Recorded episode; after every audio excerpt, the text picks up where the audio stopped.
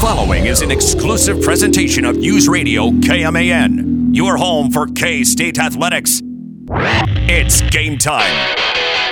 This is the game on News Radio KMAN.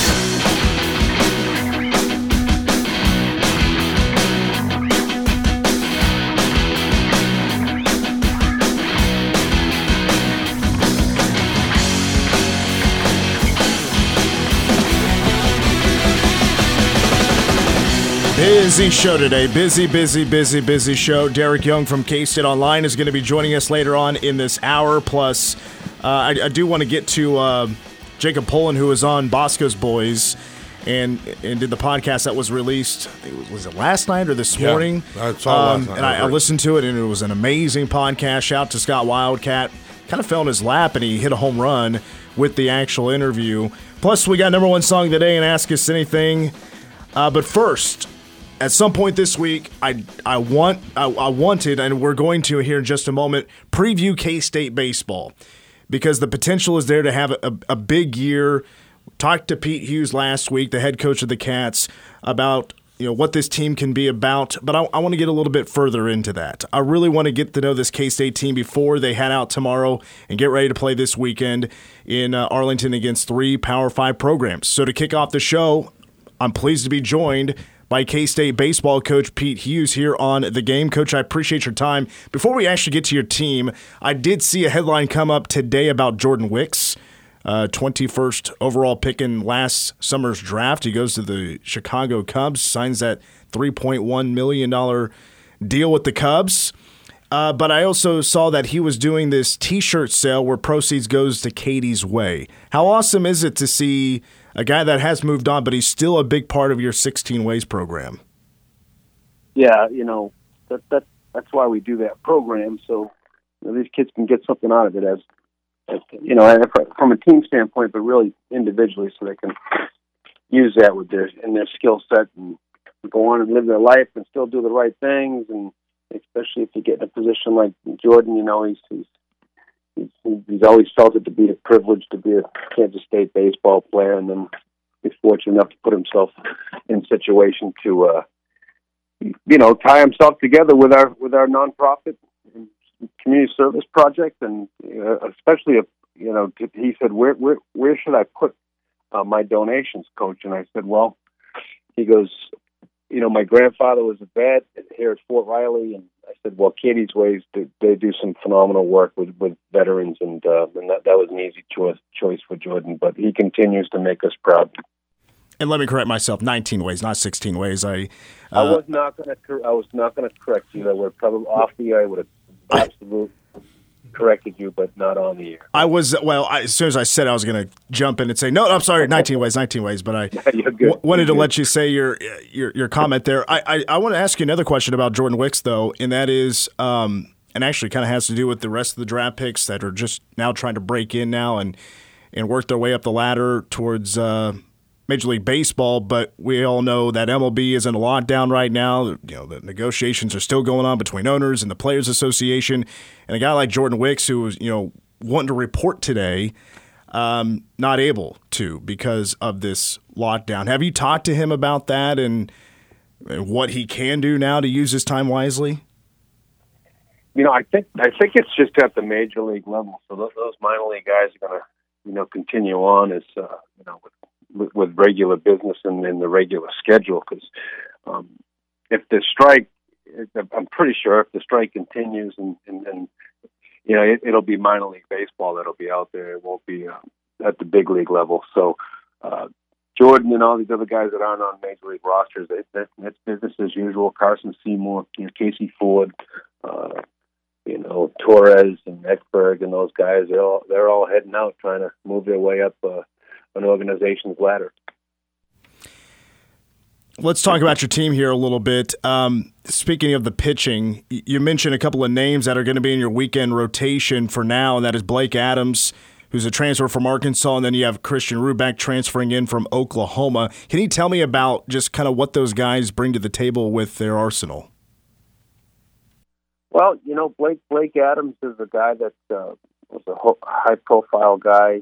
Um, out of high school, but you know very competitive kid, uh, strike thrower, four pitches. Um, but a guy that's been around the block a little bit, you know, that um, he should he shouldn't be affected by you know the, the stage of the arena, and that's why he came here. He wanted to get out there and throw some more meaningful innings and um, become the best version of himself. But the, the, his ability to attack the zone and really control the traffic on the bases by his command kind of separates himself and, and and why he's getting the ball game one for us. You know, um, Christian Ruebeck is a, is a guy that's uh, unbelievably talented. Might arguably could be the most talented arm in, in our program, and um, brings an electric fastball, electric stuff. Uh, again, it's four pitches, and um, you know, he he just needed to get settled in and, and uh, be comfortable and get innings and get coached. And uh, he's been nothing but great for us since he stepped on our campus in the fall. So, you know, both those guys are are, are, are great additions, and we, expect and, and we will ask and expect a lot of those guys this year. It's going to be super strange to watch some K State baseball, especially early on as you start on Friday and you look at third base and you don't see Cam Thompson out there who set the record for appearances. You know, game started, he never missed a game. He, he made every start, and he, he really rewrote some records that stood for some time. And he was such a key piece to the lineup and to your defense. I suppose the big question is who's going to be the replacement for Cam Thompson at third base? Well, you know, well, you're right about Cam. I mean, I'll miss writing that name down what a dependable kid. He's he stood for everything that uh, Kansas State baseball is is all about. And, um, yeah, I'll, I'll miss writing that name down on on Friday. I've been doing it a long time, and um, it's been nice seeing that steady, steady, productive player at the top of our lineup and at third base. But um, we got a couple options right there, and, and, and you know, Casey Culpepper, a freshman from Memphis, Tennessee, is a, is a player that we're really high on. Um, his skill set's through the roof, and um, I think he's ready to play, and he's proven to hit good pitching as as we've watched him in our preseason and and, and in the fall against our own team. So uh, he, he'll be ready to go. I'll write his name in the lineup tomorrow at third base, and uh, really not really worried about him being a freshman. He was he was a freshman in August, and you know we're in February now, and just like with Goodwin last year, I have no problem putting these guys in there they've proven on a daily basis around here they can be productive at this level. And then, you know, Cash Rusley is a, uh, a junior college transfer. Orlando Salinas is a transfer from Oklahoma State. Those guys are pretty proficient at bouncing around our infield, and, and uh, both will fill in at third base at some point. Also, another area where you're going to be filling in some guys is the outfield. Of course, Dylan Phillips is going to be out there, and unless he's out there on the mound pitching as well, he's just a dynamic player who you have coming back, probably your top returner, I would say. But you know, center field and right field is pretty wide open. Is there a possibility we'll see two Doms out there playing this year? Um, you know, for for, for the uh, short term this weekend, you know, uh, we'll see. Cole, Cole Johnson will be out there in center field on Friday, and uh, Dom Johnson uh, we'll probably end up over at left field, and, and we'll put Dylan Phillips over on right, just trying to get people settled in. And uh, you know, Dom, Dom Hughes is, uh, is, has missed a, a portion of our preseason with with concussion protocols, so that's kind of set him back a little bit. Uh, but but but this weekend, you know, I look for Cole Johnson. I see a couple Johnsons, not a couple Doms out there. Dom, Dom Johnson, and uh, yeah, like you said, it's great to have Dylan Phillips back. You know, he's the the active leader in home runs in our program, active leader leader in home runs in the Big 12, and um, always nice when he elects to come back for for another year of college baseball. So, um, really like our outfield and the potential it has out there, and the athletic, athleticism that's out there from gap to gap. Now, a freshman last year, and also a freshman All American, and Nick Goodwin really jumped onto the scene, and, and, he started every game last year. Either he could play shortstop, second base, he would DH for you uh, once in a while. But you also mentioned to the media about how playing all those games right away took a toll on him. Do you believe now he is fully ready to go to take on that workload once again? Yeah, good question. It's, it's that 56 is a lot of games, you know. Um, it's it's something that it's, it's volume that those those high school kids don't get. So you know, it's it's nonstop. A college baseball season, it's a sprint for three months. You're playing every day, um, and it wears some guys out. It wears most freshmen out. So Nick Nick will be used to it. And he's used to the volume we're getting in the weight room and you know the volume that we get on the field for practice and playing and travel and all that other stuff. So it won't be new to him. And he'll he'll know how to pace himself a little bit uh, better this year and be more efficient. But um, physically, definitely much stronger, different guy that'll be able to handle that too. And um, you know he's he's taken a lot from last year where he was super productive and. You know, I think he'll be a better version of himself. I know he will. He already has been. You know, and um, going into his sophomore year, he's made huge strides. So, looking forward to watching him play in the sophomore campaign. Speaking with Pete Hughes, K State baseball coach, they begin their season on Friday against the 10th ranked team in the country in the Arizona Wildcats. And, coach, that's a team that went to the College World Series last year, but also waiting for you down in Arlington. You have Michigan, who made it to the postseason. Auburn, a little bit of a down year, but they're not a stranger to postseason baseball either. Uh, but also, this these three games, it's a a huge start. You started big last year as well, taking on Oregon State and taking them down. But a big difference here is you're opening up in a Major League Baseball stadium, Globe Life Field, the home of the Texas Rangers, and you do have a young roster. Can this type of situation, do you think it could be intimidating for these guys? I hope not. I got I got the wrong group of guys we're heading out of town with tomorrow. Then uh, guys are they're going there to win three games. You know, we, want to be a national program, and you got to step into national venues and and play at a high level, and that's you know, Kansas State athletics and our, and our fanfare in the community. They they deserve nothing less than that. And, uh, we got a really good team. Uh, you know, they're not not a, not experienced as far as wearing wearing the purple and white, but these these kids can play. And they can play at a high level. So um, I'm looking forward to seeing you know how, how they handle that venue you spoke about and, and and play against these teams. You know, and at the end of the day, it's uh, 60 feet six inches. You're playing against a ball and uh, we're, we're trying to beat someone. Um, doesn't we don't get caught up into you know who was in Omaha last year, who played for national championships. We're, we're, we're trying to set our own standard and stay there. And, and, and a way and a way to do that is to play in, in, in tournaments of, of national importance, like like this one. Um, and we want to play. We want to play in a tournament of national importance in June. So, um, great way to start our season and great opportunity for our team. Coach, I got a couple more before I let you go. I do want to get uh, your thoughts on just how you how tough you think the Big 12 is, like all sports at this level. The Big 12 is one of the best conferences and certainly definitely lived up to that hype last year. But uh, your team picked to finish seventh. You'll have a, a pretty solid non conference and also conference schedule, obviously, to prove that you guys belong at the top of that list. But Texas is picked to win the Big 12. What do you think about the Big 12 this year?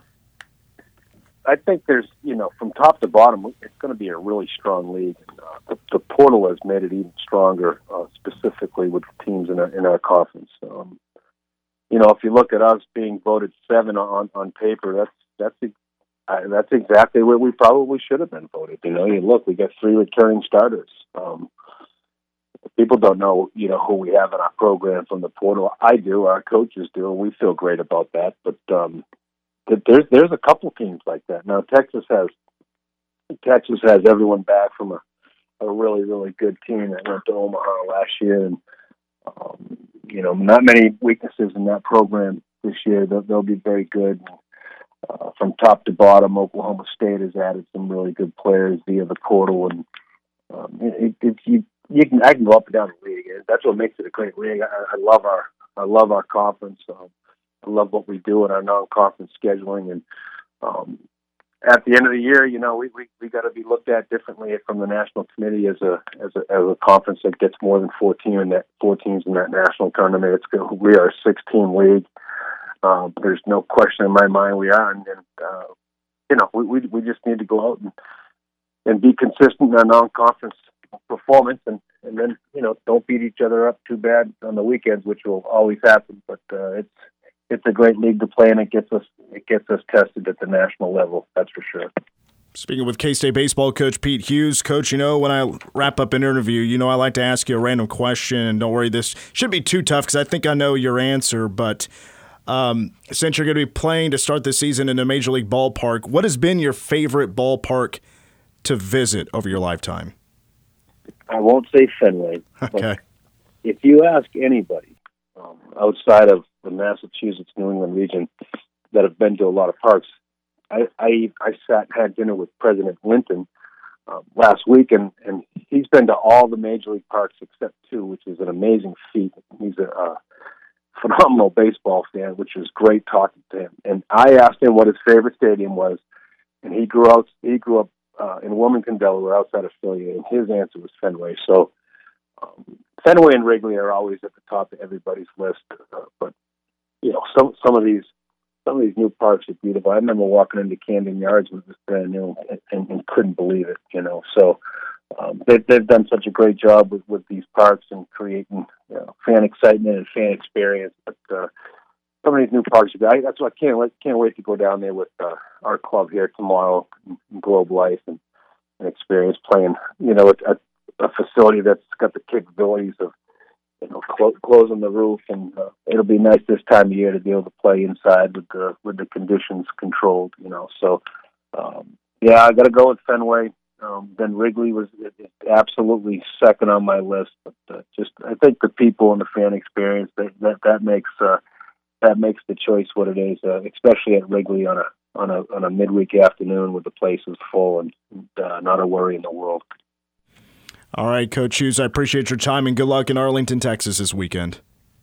All right, Mitch. Thanks. Thanks for everything. We'll see you later. You too, Coach. Appreciate it. That's Coach Pete Hughes, K State baseball, and those games they'll start Friday, three o'clock here on K-Man with a 2.30 pregame against number 10 Arizona. Saturday is at 11 a.m. against Michigan. And then Sunday at 10.30 in the morning, taking on the Auburn Tigers before they head on to a three-game series at CSU Bakersfield. We'll take a timeout. We're expected to be joined by Derek Young from K-State Online up next.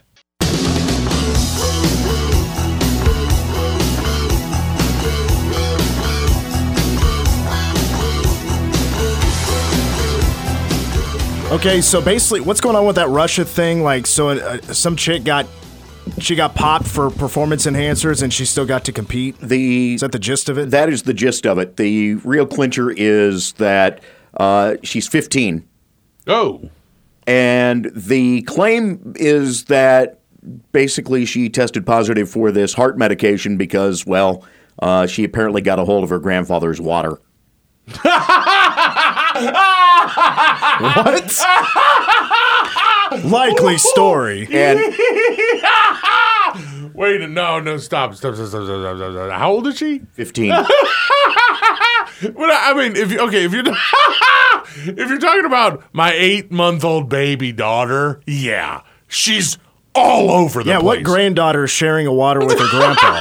Are they out in the park or something and they just have the one water bottle? And so, of course, the International oh. Olympic Committee doesn't want her participating, but the Court of oh. Arbitration for Sport overruled it because the Russians appealed. So the IOC is withholding any medals in an event that she may win Right. until the entire situation is taken care of Right. through an actual investigation into the situation. Doesn't it seem like that would be the thing that would trigger Russia into just a World War Three? Well- like, okay, You, you have enough issues with uh, the fact that the Russians are even allowed to participate. It's why you have this Russian Olympic Committee set up that the IOC allowed, and well, now they're paying the price because they allowed the Russians in. That is hilarious. That is hilarious. the whole thing is just an utter joke. Yeah, her we got belly grandfather's laughs over water. here. I can't keep thinking about uh, just your grand like grandpa. This this pop tastes weird. Like, I yeah, mean- it's got HGH. In I mean, can you imagine Michael Beasley trying to pass a test? If oh, anyway, wait a never minute. mind. I drank my grandpa's pop. pop. We're now joined by Derek Young from K State Online. DY, have you ever shared water with your grandpa? I think so. Oh, sick. like You're a sick. I- like a bottle of water when we're putting on a roof of a house over the summer. Yeah. I think so. Oh, yeah, yeah. I'm not so sure I that the heart med would would be an issue at that point, though. Yeah, that that sounds Russian to me though. I can remember as a kid. Uh, go ahead, DY. I said my grandpa wouldn't have HGH. right? Right.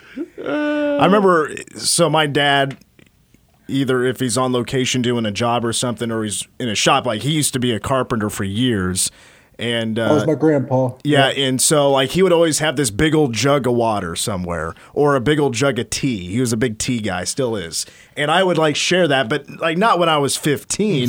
you know, maybe when I was eight, nine, ten. And it didn't all matter, but then I don't even know what really changed. But maybe just because it got weird at that point to share a drink like that. But yeah, the only thing that would maybe get mixed in is he used to be he used to chew tobacco. Oh, And uh, I, I do remember one time I did take a little bit of that chew when I was like five or six. oh, you ever hit the uh, spitter? Or was Yes. Oh God, That did happen one Ooh, time. You never make that because mistake he his spitter would just be a Pepsi can. Uh huh. Uh-huh. And there's no indication that there's no Pepsi in Oh. there. There was no sign. I would just and he would always put it in the cup holder. I'm like and I got I, it happened one time. And especially if he was using plug tobacco, Oh, no. Red Man, something like that. Yeah. he was a skull guy. Okay. Skull, but he hasn't uh, he hasn't had uh, any chewing tobacco for years. Hey, shout out to him. That's Yeah, awesome. my mom actually she smoked for forty. Like she told me one is like forty eight years. Wow. She was a smoker and just quit one time and hasn't smoked for over a year. Shout out to her. Where's that applause hotkey? That's good. That's Yeah. awesome. That's amazing.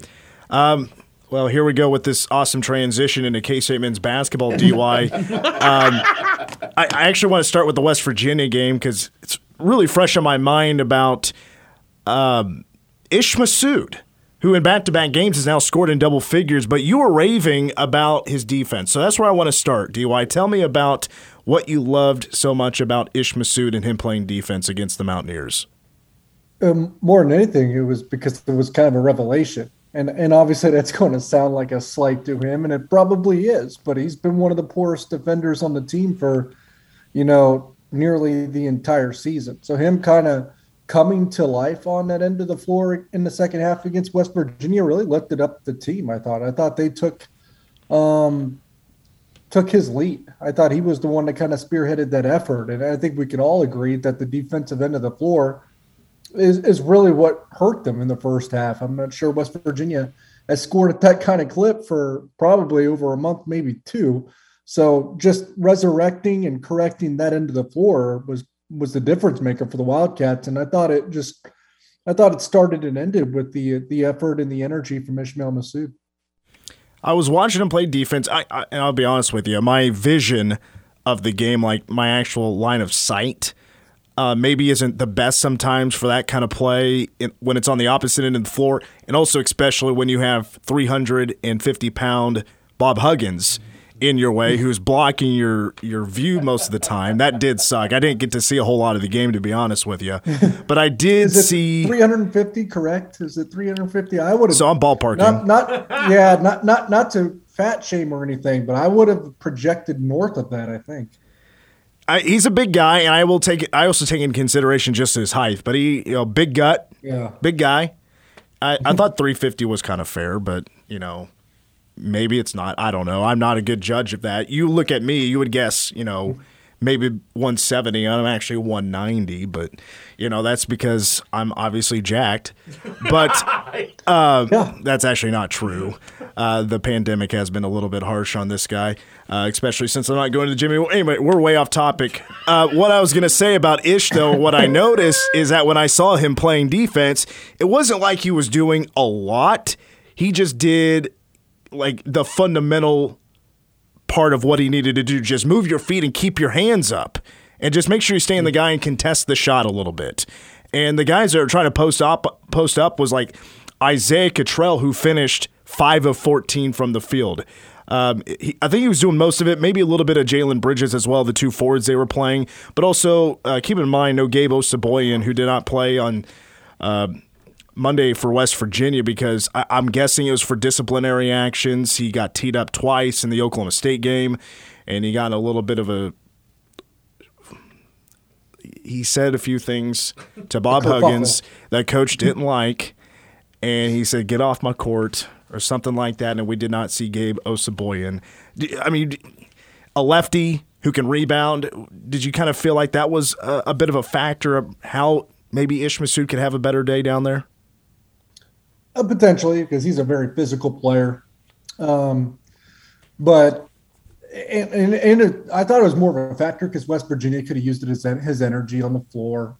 I think he's probably their third best player, at least after Taz Sherman, maybe their second best player. Um, although I, I, like what Bridges has done, McNeil's in a cold spell. Mountaineers are really lacking at the moment, but so they can take any little bit of, you know, good play that they can get. And of course, he he's typically a source of that, but he's in the Bob Huggins doghouse for, you know, who knows how long, and that'll probably be an interesting storyline to monitor for the rest of the year in Morgantown. But with Ismael Massoud, I, I just think it's you know, anything that he can provide on the defensive end is a boost because he wasn't really providing that at all in in uh, about every game leading up to the last couple. And if he can be just respectable on the defensive end of the court, it allows them to. And this is going to sound bad. Keep keep the other bigs off the floor as much as possible because the reason why they do sometimes have to resort to you know, a Bradford, an Ezeagu, or or Linguard is because they they have to have someone that can really defend at the five, you know, at least for stretches of the game. And and Ismael Massoud's not hasn't really shown to be that.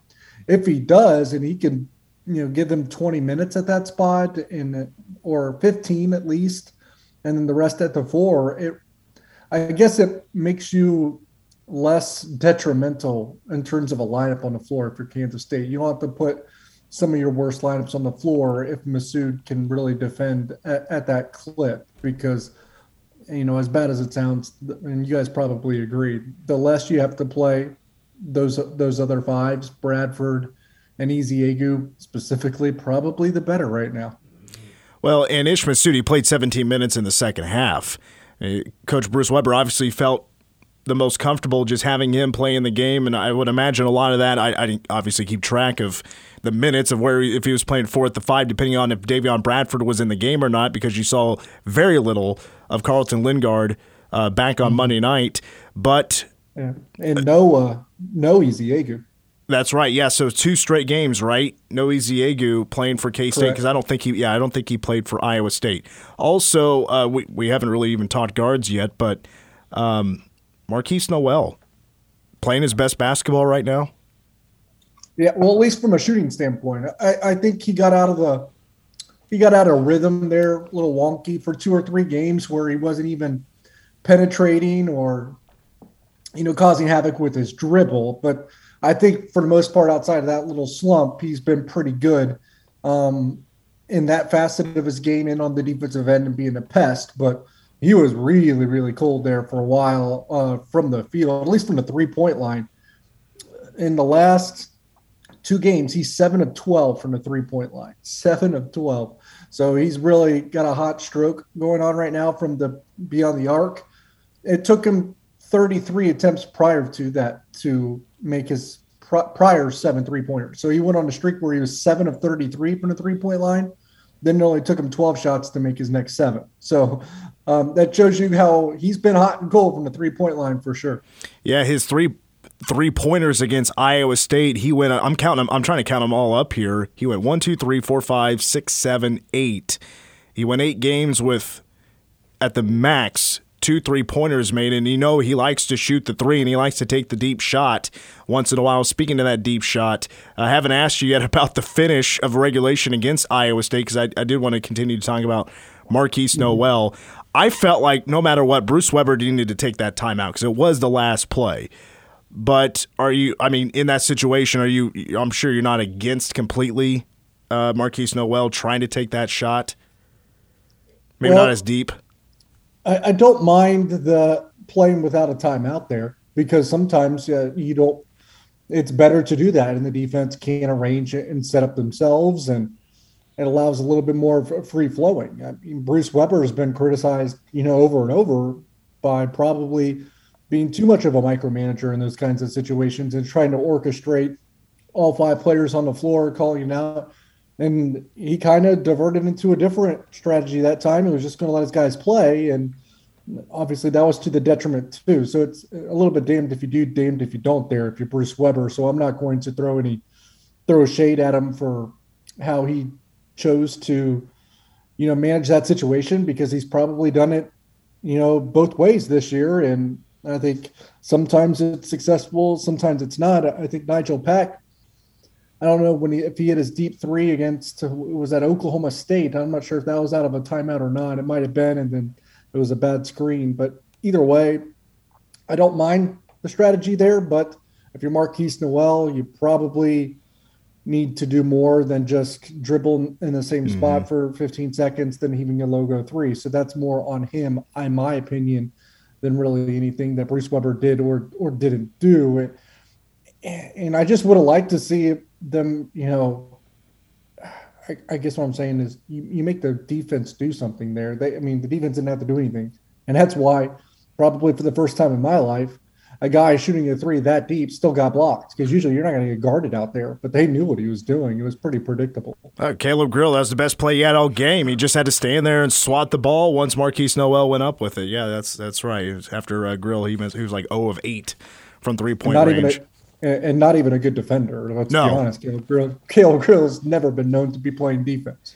DY, let's take a break. When we come back with Derek Young from K State Online, it, honestly, it's been a little while since we've talked basketball recruiting. I have a few questions for DY when we come back on the game. We back on the game with Derek Young from K State Online. I'm Mitch Fortner. To my right, Troy Coverdale. David G is across from me, and to my leftish is Sage Williams once again here. Um, back Derek Young from K State Online. So, DY, I, I did want to touch just kind of briefly on K State men's basketball because uh, with the recruiting part of the team, because of course there's the, you know, the scholarship is open. There's one on the team. Also, you know, there's going to be a couple of guards leaving after this year. Yet you still just have the one signing from Taj Manning, who is or Taj Taj Manning uh, from. Uh, he's a three star and he's a forward from Indiana. Uh, I, I don't know exactly how to phrase this question. I guess where is K State basketball recruiting right right now? Is it kind of a wait and see uh, because there might be some transfers after the year?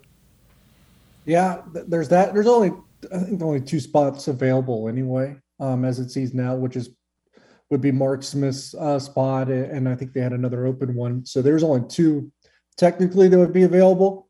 Um, there will be more, and obviously the, you're going to look into the transfer portal once again. I would imagine, and but let's be real here too. Some of the lull and, and inactivity here is also because we don't know what the Kansas State basketball program really is after this season. I mean, I think the elephant in the room is, is you need some certainty as to who's going to be the head coach um, coaching these recruits too. And I do think that's a question at this point. That was going to actually be my next next question. Bruce Weber having the question mark about his job status next year. I mean, does that kind of keep potential recruits away from maybe visiting K State or even giving K State attention about becoming a Wildcat? I, I think to an extent it does. I don't think that's the, the the true and sole limiting power here. I think some of it is some of it also seems like they they you almost get an impression that Bruce and them know it's it's that period of time too. So I, I just don't think that they've been incredibly active themselves on the recruiting trail. And I'm not saying that it's generally because they know they're gone or, or anticipate being gone. It could. I don't know that. But I think it's also because, I mean, there's only two spots available right now. One's already occupied. You're probably, if it was just two spots, it'll be more. But if it was just two spots, you'd want to use that after the season when you know which players from other programs are going to leave and enter the transfer portal. So I, I just think we're at a time period now where recruiting, at least for this class, now you should still be doing it for the future classes and, and evaluating and scouting those players. But for the current class that they're going to sign, you know, that'll be on campus for next season, it just doesn't make a whole lot of sense to do much of anything at the moment. Now, I do want to ask you a football recruiting question because I, I noticed last week there was a, a transfer running back who's going to walk on, who's transferring from Air Force. I was wondering, do you know how that works? Because I thought, you know, if you go to Air Force, you got to be in the Air Force, right? Uh, do you, do you know how that works? How he's able to get out of that and come to K State? Details I do not know, but I know that there's a finite amount of time where you can leave without owing that service.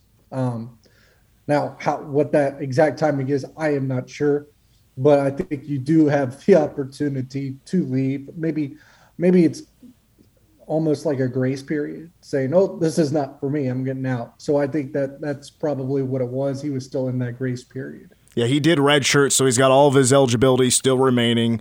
Um, but again, you know, who knows if we'll see him as a walk on? You never know. But uh, I, w- I would have a feeling, you know, behind Deuce Vaughn, probably still trying to get out there, and maybe get a running back. But DJ Giddens, kind of feeling like that might be the guy. But you never know. That's uh, that's maybe a, a conversation for another day, unless you got something to say on that, DY. Uh, I think they'll probably look and see what's available in the transfer portal after spring ball because there's going to be more running backs that enter um, that are probably at other programs right now, and they'll go through those those um, what is it four or five weeks of spring ball, maybe find out where they stand at a particular school and think that maybe the grass is greener on the other side. I mean, you got to think about it because you, you are going to see still quality players enter the transfer portal in the months of April and May once they they finish spring ball at their respective programs that they're currently at. We saw that was it three years ago that you know Kansas State signed James Gilbert, who was a transfer from Ball State. Now that was before spring ball. Mm-hmm. He signed with Kansas State in December. But if I remember correctly, and I'm pretty certain that I do, they did sign Jordan Brown from North Carolina after spring ball.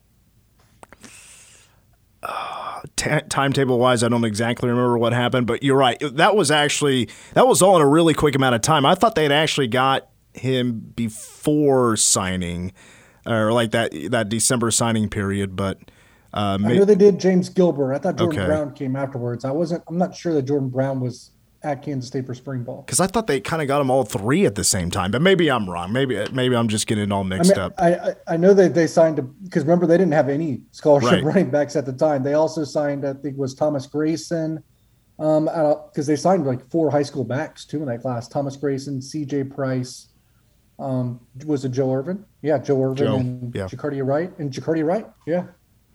Well, there you go. I, I, I tell you what, running back it's kind of that it's that position where you're kind of worried about it, but you're not because Deuce Vaughn is your man. But I'm just like, just let Deuce Vaughn take the carries, man. Just let Deuce Vaughn take the carries.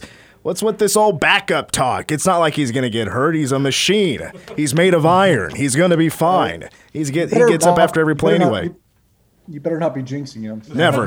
he's hashtag. He's hashtag my boy. There's no such thing with a jinx with hashtag my boy. DY, we'll wrap up here by just a, a, a tad bit discussion on bubble talk right now because K State is now on the next four out from Joe Lunardi.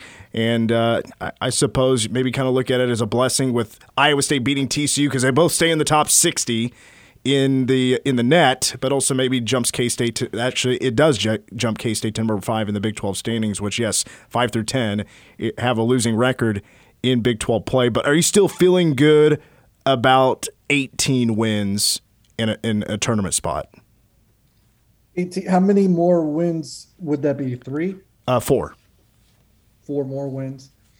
I'm at, I think three, to be honest. Wow. Get them there. I, I do. Now, now maybe because because if we're thinking four, you'd have to go nine and nine and win a game in Kansas City because I don't know that they're going to go ten and 8 mm-hmm. in the Big Twelve. They're six and seven right now. Um, yeah, it, it's that's tough for me. Uh, I really do think that they, I think they need to get to nine and nine in in the league record during the regular season, and obviously that would only be three more because I think nine and nine in the Big Twelve this year gets you in. I really do. I don't even think it would take another one in Kansas City if they went nine and nine. I, and and there's a path to nine and nine, right? Like if especially you got to win a road game, and, and, but they've shown that they can already do that. They won at TCU, they won at Texas, and they won at Iowa State. Three teams that might be in the NCAA tournament themselves. Um, it stinks that they let those games oh, get away from them in Norman and Morgantown because they had opportunities there as well. Um, and winning in Lubbock and Lawrence is probably going to be difficult. So I wouldn't want to, you know, need a win at either of those locations to secure an NCAA tournament berth. But I think, you know, winning Stillwater on Saturday really puts you in a golden opportunity in my mind. because that puts you at seven and seven in the Big 12, and you can get to 500 just by taking care of business at home against Iowa State and what was it Oklahoma? Yeah, Iowa State and Oklahoma.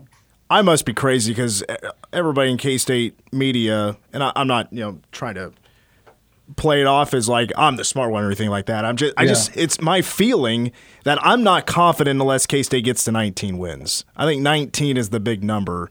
Uh, anything below I'm, that, I, it's it's a question mark to me.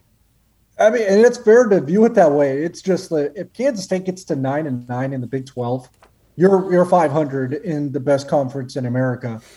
And there's there's years where the conference is weaker and teams seven and eleven uh, get into the tournament. And you add on to the fact that if Kansas State is nine and nine in the Big 12 at the end of the season, they're going to have one of the best strengths of record, one of the best strengths of schedule, and probably some of the most quad one and quad two wins in the country. Their resume at that point, just for the amount of teams, quality teams that they've defeated, if they get to nine and nine, I think it's just too much to ignore. DY, appreciate it, and we'll uh, we'll see you soon for another K State basketball game. Absolutely, see you then. That's Derek Young from K State Online, and we have hour two of the game coming up next, including one of the weirdest things I've ever had happen to me at a high school basketball game. That's next.